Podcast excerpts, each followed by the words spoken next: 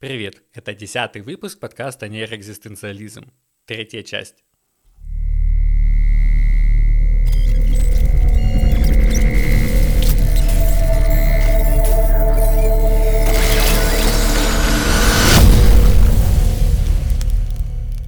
А вы знали, что раскол в исламе произошел на несколько веков раньше, чем в христианстве? У ислама, как и у любой уважающей себя религии, есть идеологический раскол – в VII веке, в 632 году нашей эры, умер пророк Мухаммед, и остро стал вопрос преемника. Трещина в исламском обществе пролегла по вопросам религиозного авторитета и руководства всеми мусульманами после смерти пророка. Публика разделилась на тех, кто последовал за ближайшим сподвижником пророка, Абу Бакром, это сунниты, последователи примера пророка, сунны – и тех, кто последовал за двоюродным братом и зятем пророка, Али. Они стали известны как шииты, последователи партии Али, шиату Али. Сунниты сосредоточены на следовании примеру пророка, в то время как шииты сосредоточены на родословной семьи Мухаммеда через ряд имамов. Даэш, Айсис, ИГИЛ. Что это вам говорит? Исламское государство Ирака и Леванта, скажете вы. Недолговечная вольница исламских фундаменталистов. Несбывшаяся мечта о вечном халифате. Хоть законы шариата и уходят корнями в 8 век, исламский фундаментализм, как мы его сегодня знаем, сформировался сравнительно недавно, в 20 веке. Когда в 1979 году СССР вторгся в Афганистан – большое количество молодых мусульман восприняли сопротивление советской армии как священную миссию. А где идеологически праведная война, там и совершенно естественная радикализация взглядов. Никто точно не знает, кому принадлежит фраза «не бывает атеистов в окопе под огнем». Известно только, что это не Егор Летов из гражданской обороны. Нас же интересует то, что на этой войне, которая продлилась 10 лет, научился воевать и ненавидеть молодой Осама Бен Ладен – который впоследствии станет лидером знаменитой Аль-Каиды. Молодой, образованный, да-да, образованный, при деньгах, из хорошей семьи. Кроме него на этой войне выковался лидер будущего ИГИЛа, Аль-Заркави. Его можно не запоминать, и как его зовут, через несколько лет его убьют, будет следующий транзитный лидер, а про третьего будет позже. Перенесемся в 2003 год. США сформировали международную коалицию для борьбы с режимом Саддама Хусейна в Ираке. Терроризм, оружие массового поражения и нефть. Семь крупных месторождений, из которых разрабатывалось 2-3 максимум. Сам долг велит вмешаться. После смены режима, который не продержался и месяца, была запрещена деятельность крупной партии и расформирована большая часть армии. На тот момент это было приблизительно 250 тысяч человек. Результатом стала дестабилизация ситуации в стране и появление оппозиционно настроенных вооруженных группировок или повстанцев. И тут как раз стоит посмотреть на карту и вспомнить про шиитов и суннитов. Большая часть мусульман в мире – сунниты, их около 80%. Вспоминаем, что между ними всегда терки, причем религиозные несогласия являются скорее поводом для конфликтов по таким извечным человеческим проблемам, как передел власти и сфер влияния. Шиитов больше всего в Ираке и Иране, но правящая верхушка Саддама Хусейна была суннитской, и, как несложно догадаться, все это время подавляло шиитское большинство. После свержения режима Хусейна маятник очнулся в другую сторону. Шииты стали угнетать суннитов в ответ на годы притеснений. И в стране замаячил призрак гражданской войны. Стоит заметить, что большая часть военных расформированной иракской армии были суннитами и с радостью присоединились к движению сопротивления режиму. В 2004 одна из повстанческих группировок присягнула на верность Бен Ладену и стала филиалом Аль-Каиды в Ираке. Да, таким мощным, что ей хватало сил бороться как с коалицией, так и с шиитами. А вот вам, собственно, и гражданская война – для иракских джихадистов это продолжение их священной войны, начатой в Афганистане. В 2006 году с Аль-Каидой слились еще несколько группировок, образовав исламское государство Ирака. Пока что только Ирака. Кассандрой этой части будет Роберт Форд, ведущий эксперт Американского Министерства иностранных дел по арабским странам, бывший на тот момент послом США в Сирии. В 2011 по арабскому миру в ответ на коррупцию и экономическую стагнацию прокатилась серия антиправительственных протестов и вооруженных восстаний.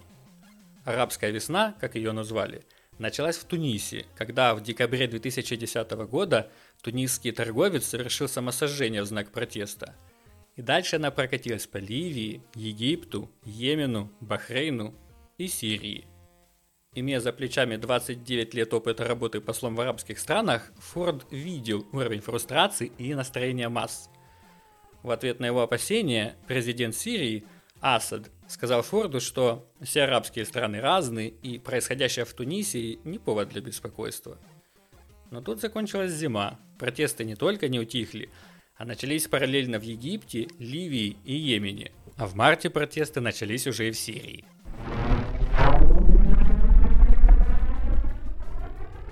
Центральное командование Аль-Каиды, скрытое в Пакистане и Афганистане, приказывает своим сторонникам по всему арабскому миру отправиться в Сирию, чтобы помочь свергнуть Асада.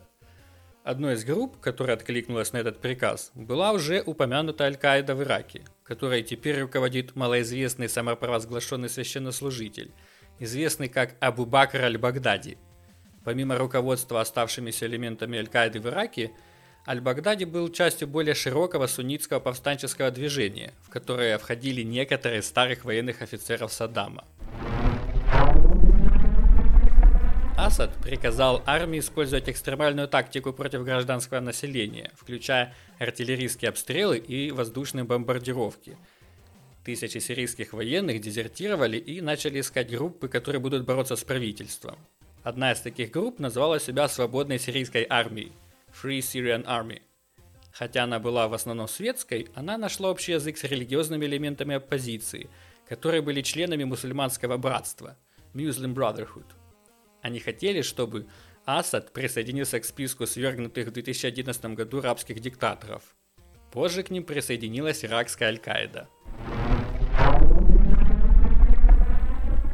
2012 год. Оппозиция Асаду в Сирии не только не ослабевает, но и растет, подпитываемая жестокими репрессиями правительства против населения. Идея Форда о том, что Соединенные Штаты должны помочь сирийской оппозиции, начала находить поддержку в Вашингтоне.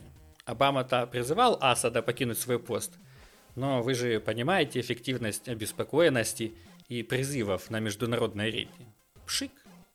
Дальше межведомственных встреч и разговоров дело не пошло – а меж тем, тысячи мусульман ехали в Сирию сражаться с режимом Асада.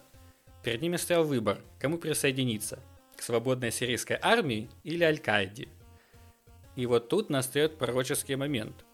Форд видел, что два очага сопротивления могут слиться в один. Переворот в Ираке и переход к власти шиитов способствовал радикализации суннитского большинства. На войне с режимом Асада в Сирии Аль-Каида окрепла – обучилась, обозлилась, приобрела тысячи последователей и активных комбатантов. Форд отправляет в Белый дом и госсекретарю формальное предупреждение, что если не поторопиться и не вооружить умеренную в своих взглядах сирийскую оппозицию, которая свободная сирийская армия, то можно получить Аль-Каиду 2.0 на границе Сирии и Ирака. Представители администрации, в свою очередь, опасались, что оружие, отправленное свободной сирийской армией, конечном итоге попадет в Аль-Каиду или другие экстремистские группировки. Или что США будут обучать людей, которые притворяются частью свободной сирийской армии, а затем возвращаются в Аль-Каиду. Прежде чем кого-то обучать, нужно тщательно его проверить. Да и вообще боеспособность оппозиции, в которые входят, по их мнению, бывшие учителя и фармацевты, крайне сомнительна. А уже в 2013-м Абу-Бакр аль-Багдади, лидер иракской Аль-Каиды, в одностороннем порядке объявляет о ее слиянии с сирийским филиалом Нусра Фронт. Так появился ИГИЛ, или же ISIS. Они настолько окрепли и осмелели, что в июле напали на известную тюрьму Абу-Грейб, всего в нескольких милях от столицы Ирака, Багдада, и освободили около пяти сотен заключенных, тут же вставших под ружье на защиту Вечного Халифата. Лидеры Нусра Фронт отказались объединяться – На что Аль-Багдади ответил, ну и ладно, забрал приехавших из-за рубежа бойцов и порвал с Аль-Каидой. Если можно было бы выделить какой-то пик или поворотный момент в отрицании Белым домом предсказанной Фордом угрозы радикальной террористической организации, это был бы сентябрь 2013 года, когда, вопреки предупреждениям Обамы о красных линиях, Асад применил против населения химическое оружие – уже подготовленный к вылету на бомбардировку разведанных сирийских объектов ВВС США, так никуда и не вылетели. Президент США и его начальник штаба решили отменить запланированный авиаудар, который мог бы не только воспрепятствовать дальнейшему применению химического оружия, но и послать недвусмысленный сигнал поддержки свободной сирийской армии. Но, увы. В течение 2013 года события разворачивались согласно предсказаниям Форда. Нусра фронт укреплял свои позиции в Сирии, поддерживаемые иностранными бойцами, оружием и средствами богатых сторонников в арабском мире, а также правительствами Катара и Турции. ИГИЛ завоевывал больше позиций, чем Нусра и еще более слабая свободная сирийская армия. Армия Асада трещала под всем этим давлением, но ее по-прежнему поддерживали иранские спецподразделения – в Ираке шиитское правительство обрушило на суннитов весь возможный прессинг, подавляя силы демонстрации, изгоняя суннитских чиновников отовсюду, из правительства, служб безопасности и армии.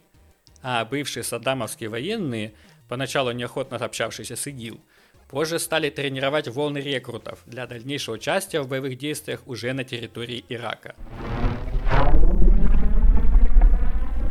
В начале января 2014 года ИГИЛ захватил сирийскую Ракку, которую провозгласил своей столицей. После они оккупировали иракский город Фалуджа, за которой велась самая кровавая битва иракско-американской войны десятью годами ранее.